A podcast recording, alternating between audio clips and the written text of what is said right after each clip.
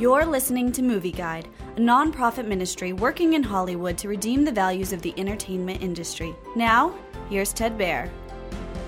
Fear of Rain is a psychological thriller about a schizophrenic high school teenager named Rain who has episodes that take her in and out of reality. Rain's delusional episodes get worse whenever she doesn't take her medication. One evening, Rain hears a scream from the house next door, which is owned by her female teacher. Rain begins to believe her teacher has kidnapped an innocent young girl.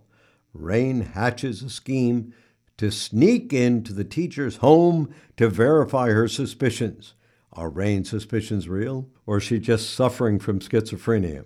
Fear of Rain is an intense, entertaining, well acted psychological thriller. It has a strong moral worldview for example, the title character constantly pursues the truth.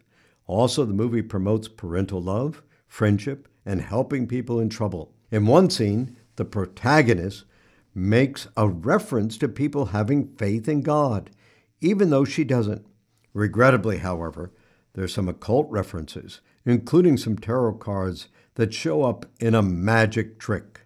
Movie Guide advises extreme caution because of this occult content plus some foul language and scary violence in fear of rain.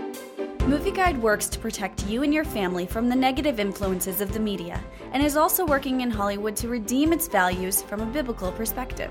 For the latest Movie Guide reviews and articles, go to movieguide.org or download the app to your Apple or Android device.